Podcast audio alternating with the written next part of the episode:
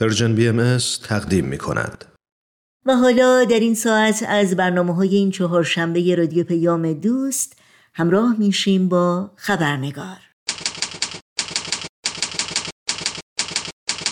خبرنگار. با خوش آمد به شما همراهان خوب خبرنگار نوشین آگاهی هستم و خبرنگار این چهارشنبه رو تقدیم می کنم امروز یعنی 15 ماه سپتامبر در تقویم سازمان ملل روز بین المللی دموکراسی نامگذاری شده دموکراسی یا مردم سالاری در مفهوم کلی به حکومتی گفته میشه که در اون مردم هم اقتدار انتخاب قانون و هم قانونگذار رو دارند و از ویژگی های اون آزادی اجتماع، آزادی بیان، حق شهروندی، حق زندگی و حقوق اقلیت هاست. های جهانی از جمله شیوع بیماری کووید 19 در یک سال و نیم گذشته که چالش های بزرگ اجتماعی، اقتصادی و سیاسی متعددی رو در سطح جهانی به همراه داشت، لزوم تقویت و ارتقاء دموکراسی در جوامع انسانی رو بیش از پیش برجسته کرد و به گفته دبیر کل سازمان ملل آقای انتونیو گوترش به ما نشون داد که تا چه حد قانونمند، مسئولیت پذیر شفاف و پاسخگو بودن دولتها در رسیدگی و تأمین نیازهای مردم و حفظ و ایمنی اونها در رویارویی با بحرانهای جدی اهمیتی حیاتی داره. اما دموکراسی از دیدگاه آین باهایی چگونه تعریف میشه؟ و حضرت عبدالبها این شخصیت بینظیر ایرانی که امسال پیروان آین باهایی و همه صلح دوستان جهان صدامین سال درگذشته او را گرامی می‌دارند مبانی اصلی و اساسی دموکراسی رو چگونه تشریح کردند؟ و دیگر اینکه دموکراسی در یک جامعه باهایی و همینطور ارتباط اون با جهان و جهانیان چگونه نمایان و جلوگر میشه. پرسش هایی که در خبرنگار امروز با میهمان عزیز برنامه دکتر بهروز ثابت نویسنده محقق علوم اجتماعی استاد فلسفه و تعلیم و تربیت و مشاور مراکز عالیه آموزشی آمریکا در میان می‌گذاریم. تا لحظاتی دیگر با هم به دکتر بهروز ثابت خوش آمد میگیم و گفتگوی امروز رو آغاز می‌کنیم.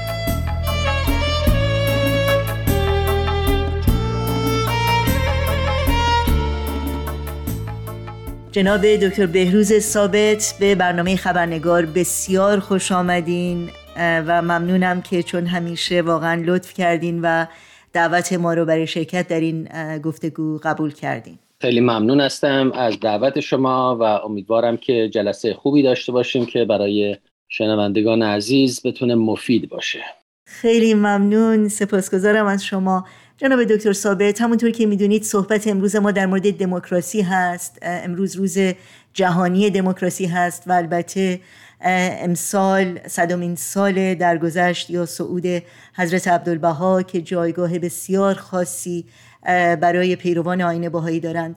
بنابراین اجازه بدین با این پرسش آغاز بکنیم که مبانی اساسی و بنیادین دموکراسی در تعالیم و آثار آین باهایی و به خصوص دموکراسی از دیدگاه حضرت عبدالبها رو شما چگونه تعریف می‌کنید؟ بله حتما. اول از همه بایستی به یک نکته اشاره بکنیم که خب طبیعتا دیانت بهایی یک آین روحانی است یک آین مذهبی است با احکام و تعالیم روحانی که هدفش گسترش روحانیت و معنویت و اخلاق هست. و از طرف دیگه دموکراسی یک فلسفه سیاسی هست. لذا در مقایسه اینها بایستی به این جنبه توجه داشت. یعنی این انتظار رو نداشت که این دو رو مثل دو پدیده یکسان بتونیم کنار هم قرار بدیم. چرا که همونطور که گفتیم اهدافشون و اون ماهیت و ذاتشون با هم متفاوته. ببین از یه زاویه آین باهایی همونطور که گفتیم یک آینی است که هدفش ایجاد یک نظم نوین روحانی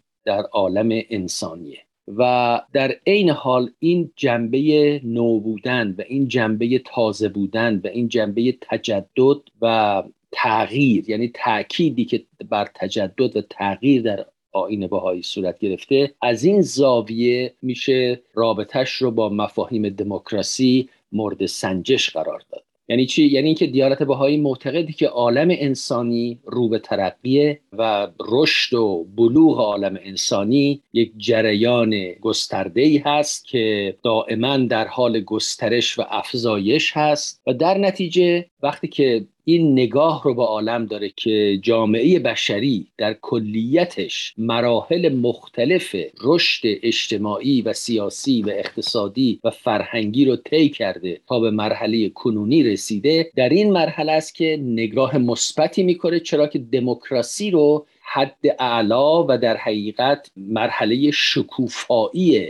نظام سیاسی و بعد اقتصادی عالم می‌دونه. چرا که معتقده که دستاوردهای نوین بهتر از دستاوردهای پیشینی قرون وسطایی و عهد عتیق هست. لذا به خاطر این جنبه هست که این کمالاتی که در عالم انسانی ظاهر شده در قالب این کمالات به مفهوم دموکراسی نگاه می‌کنه و اون رو مورد تایید قرار میده. مثلا حضرت عبدالبها در غرب که بودن خطابات مختلفی رو در کلیساها در دانشگاه ها انجام دادن و در اکثر این صحبت ها و این سخنرانی ها به جنبه های مختلف این قرنی که درش بودن یعنی آغاز قرن بیستم و قرن بیستم رو قرن کمالات می‌دونن قرن اکتشافات عظیمه به حساب میارد در خطابات میفرمایند که در این قرن تأسیسات عجیبه ای در عالم صورت گرفته.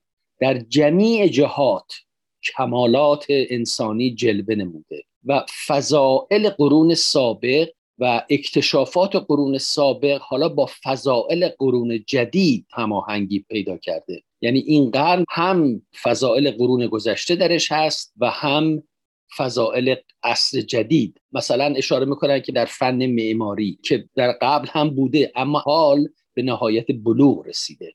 به قوه برقیه به قوه الکتریسیته اشاره می‌کنن به تلگراف به تلفن و اینها را ذکر می‌کنن به عنوان فضائل این قرن جدید و بایستی انسان به بلوغ برسه و حالات و اطواری ازش ظاهر بشه که مطابق مختزیات بلوغ عالم هست و بایست عقول و افکارش گسترش پیدا بکنه و علوم نافعی به وجود بیاد که اونها همه بتونن انسان رو از مادیت و استقراق در عالم طبیعت بالا بکشن و انسان رو به کمالاتی که لایق مقام انسانی هست برسونن. لذا در این بعد کلیه که مفهوم دموکراسی مورد توجه حضرت عبدالبها قرار می‌گیره لذا از این بابت می‌تونیم بگیم که اون ابعاد دموکراسی یعنی فیلمسل مشارکت مردم در سرنوشت سیاسی و اجتماعی خودشون و یا مفاهیمی مثل آزادی بیان مورد تایید قرار گرفته و آین بهایی نگاه مثبتی داره به دموکراسی به عنوان یک پدیده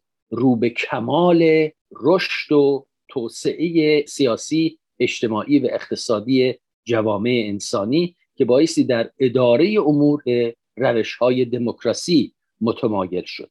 اما نکته ای رو که بایستی در اینجا اضافه کرد این است که نگاه حضرت عبدالبها نگاهی نیست که صرفا بعد سیاسی و اقتصادی این مطلب رو مورد نظر قرار داده باشه. بلکه همونطور که گفتیم به خاطر اینکه هدف آین بهایی به عنوان یک نظام اخلاقی و روحانی این است که انسان دارای معنویتی گسترده بشه و بتونه خودش رو از مختزیات عالم ماده و عالم طبیعت بالا بکشه. اون فضائل کمالات انسانی که صلح و دوستی و آشتی و فداکاری و خدمت مسائلی از این قبیل هست اینها ایجاد بشه. لذا این بود وسیع و جامع و این نگاه جامع الاطراف و متحد القوای حضرت عبدالبها هم در برگیرنده دموکراسی هم دموکراسی رو می‌بره به ابعاد وسیعتری و در ابعاد وسیعتری تعریف می‌کنه و صحبت از یک نظمی می‌کنه که اون نظم عالم در برگیرنده ابعاد دموکراسی باشه و در عین حال بتونه دموکراسی رو رو به کمال ببره. خیلی خیلی ممنون. شما خب به مسائل خیلی زیادی اشاره کردین.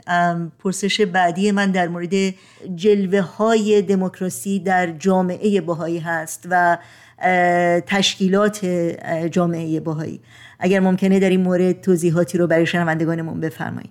بله ببینید اصولا وقتی نگاه می‌کنیم به جامعه بهایی به اهداف جامعه بهایی که توسط حضرت عبدالبها در حقیقت بنیانگذاری شد در تمام اینها ما جلوه هایی از تفکر دموکراتیک رو ما ملاحظه می‌کنیم. مثلا ببینید بهایی شدن در آین بهایی یک مسئله اجباری نیست. شما اینو وقتی میگین مسئله اجباری نیست همینجا باعث برگردیم به ادیان گذشته و شرایطی که در گذشته بوده و ببینیم که چگونه در شرایط قبل انسانها رو مجبور می‌کردن که تغییر دین بدن تغییر آین بدن. و یا اگر هم تغییر آین نمی‌دادن بایستی مجازات می‌شدن و یا بایستی یک نوع مالیاتی می‌دادن به دین حاکم. که بتونن به دین خودشون باقی بمونن در حالتی که دین حاکم مثلا اسلام بوده و یا مسیحیت بوده. اما در آین باهایی اصل اساسی باهایی شدن بر اساس تحری حقیقت. یعنی هر فردی آزاده و در این حال وظیفه داره که حقیقت رو جستجو بکنه و به صورت تقلیدی از پیشینگان از گذشتگان خود دینی رو نپذیره. چون این اصل خرد هست چون این اصل بلوغ عالم هست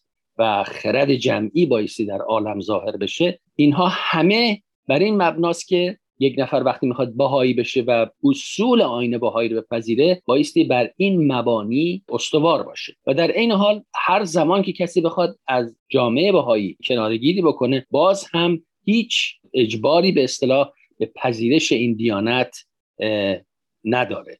این مثلا خودش یکی از مهمترین جنبه است که می‌تونه یعنی نشانه پدیده دموکراسی هست در, در جامعه بهایی. البته مثال های زیادی میشه زد و چون وقت ما محدوده فقط به چند تاش می‌تونیم ما اشاره بکنیم. یه نکته دیگه این است که فیلمسل در آین باهایی ما کشیش و آخوند و کسی رو نداریم که به اصطلاح دارای اقتدار روحانی باشه بخواد افراد تقلید بکنن از اون در امور دین و امور وجدانی. در این دیانت در حقیقت رهبری فردی اصلا وجود نداره بلکه یک تشکیلاتی هست یه هیئت هایی هستن که اینها به صورت دموکراتیک انتخاب میشن و تصمیم گیریشون بر اساس مفاهیم جمعی هست. تصمیم گیری جمعی. یعنی چی؟ یعنی به انسان ها آزادی دادن برای تفکر و بعد در جامعه هر فردی مسئولیت روحانی و وجدانی خودش رو داره. یعنی نفس اینکه یه فرد مجبور باشه در امور دینی و وجدانی تقلید بکنه این خودش مغایر اصول دموکراسی هست. یعنی یک نفر رو به عنوان بالاسر برای خودش انتخاب می‌کنه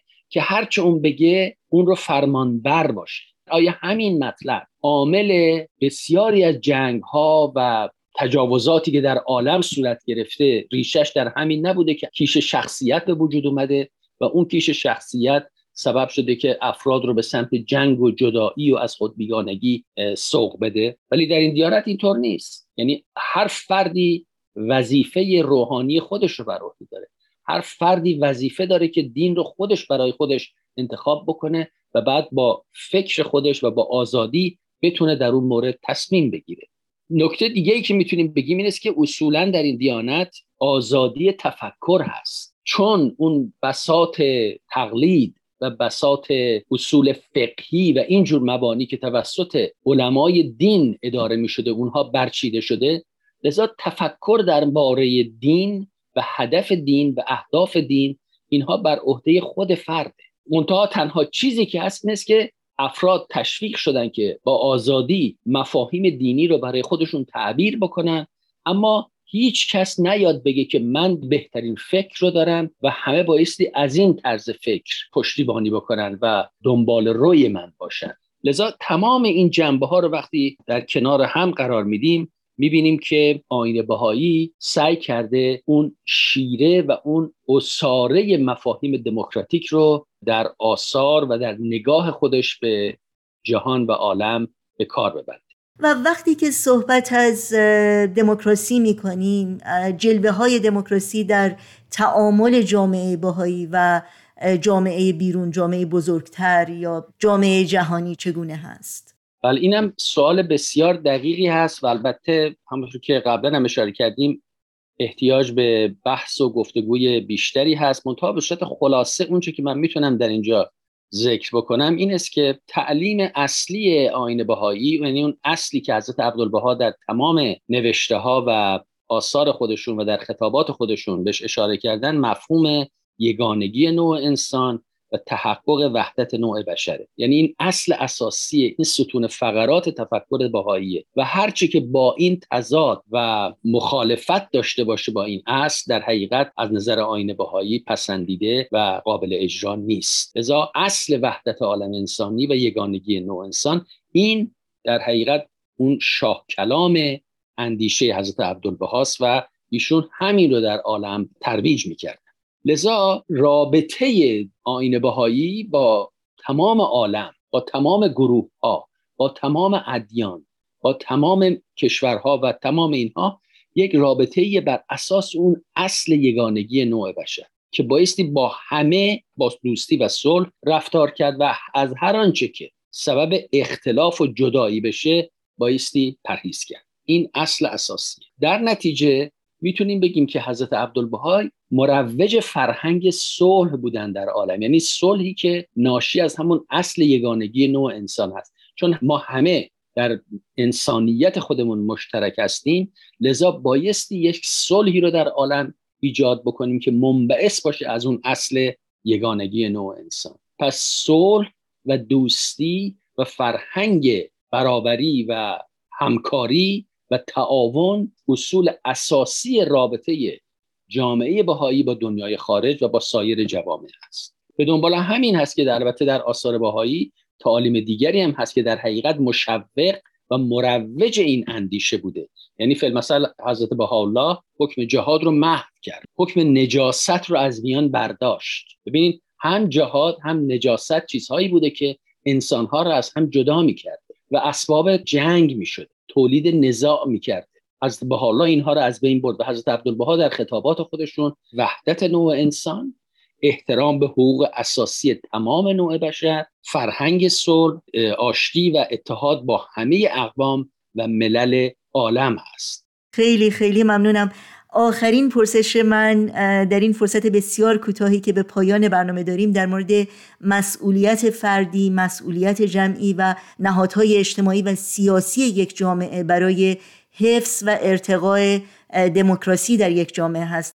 ببینین اصولا به خاطر همین مسائلی که شما بهش اشاره فرمودین ما می‌تونیم بگیم اکنون دموکراسی در دنیا دچار بحران شده. چرا که مسئله مشارکت مردم در سرنوشت سیاسی و اجتماعی خودشون و مفهوم آزادی قالب سیاسی و ایدئولوژیک به خودش گرفته و در نتیجه تمام اون مفاهیم دموکراسی یعنی مثل آزادی بود سیاسی و ایدئولوژیک دارن و همین سبب شده که نفاق و جدایی بین صاحبان ایدئولوژی های مختلف به وجود بیاد. لذا اون چه که الان جامعه انسانی بایستی انجام بده حالا تا چه حد موفق میشه و اینها اون بحث دیگه است. متاسفانه همونطور که اشاره فرمودین وقت ما هم خیلی کم اما یک کار اساسی که باید صورت بگیره این است که مفاهیم دموکراسی رو بایستی ماورا و مافوق تمایلات و اون اندیشه های ایدئولوژیک قرار داد و به اون اصول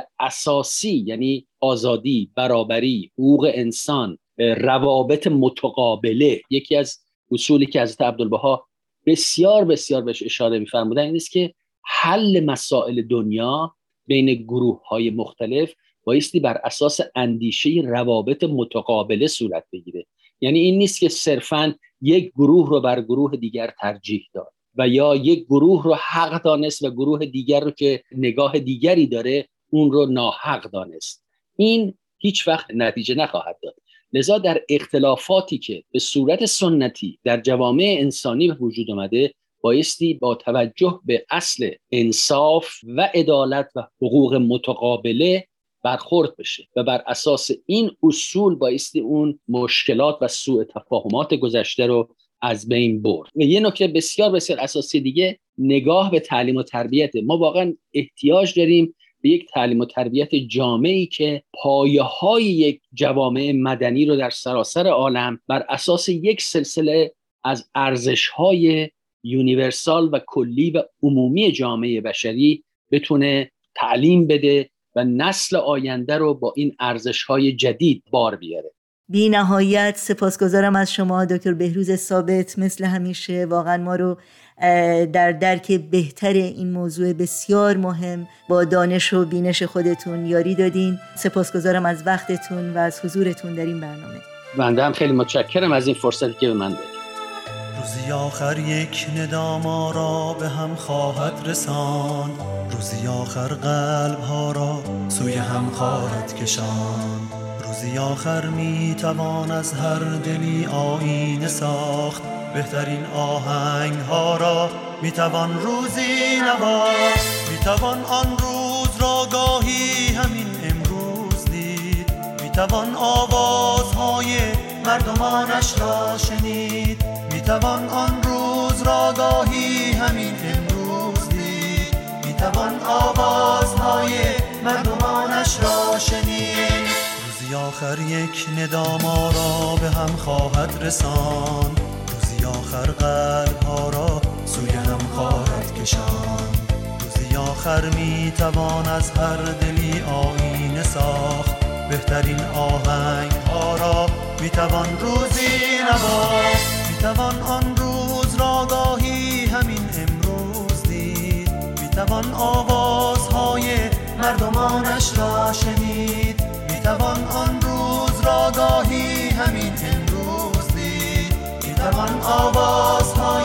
مردمانش را شنید.